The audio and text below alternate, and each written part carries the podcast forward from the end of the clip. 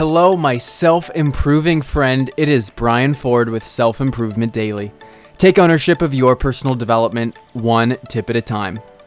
I've got some good news and some bad news. Well, actually, it's the same news applied in two different ways.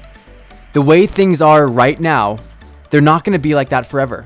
But that's exciting and an opportunity we need to seize because every day we are creating our future. If things are going really well, that's great. I love to hear it.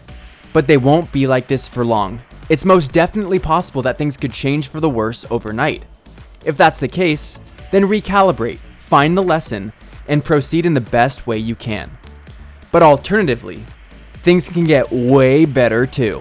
The satisfaction you're currently experiencing might only be a fraction of how things are meant to be. So it's always important to keep an open mind as things morph and change in your life.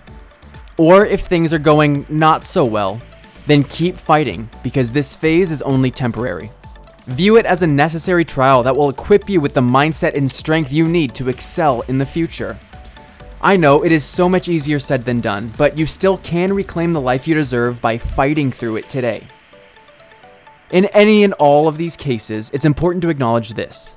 Your current state is not your ultimate state. Good, bad, right, and wrong, things will be different shortly, and it's up to you to steer your life in the direction you want.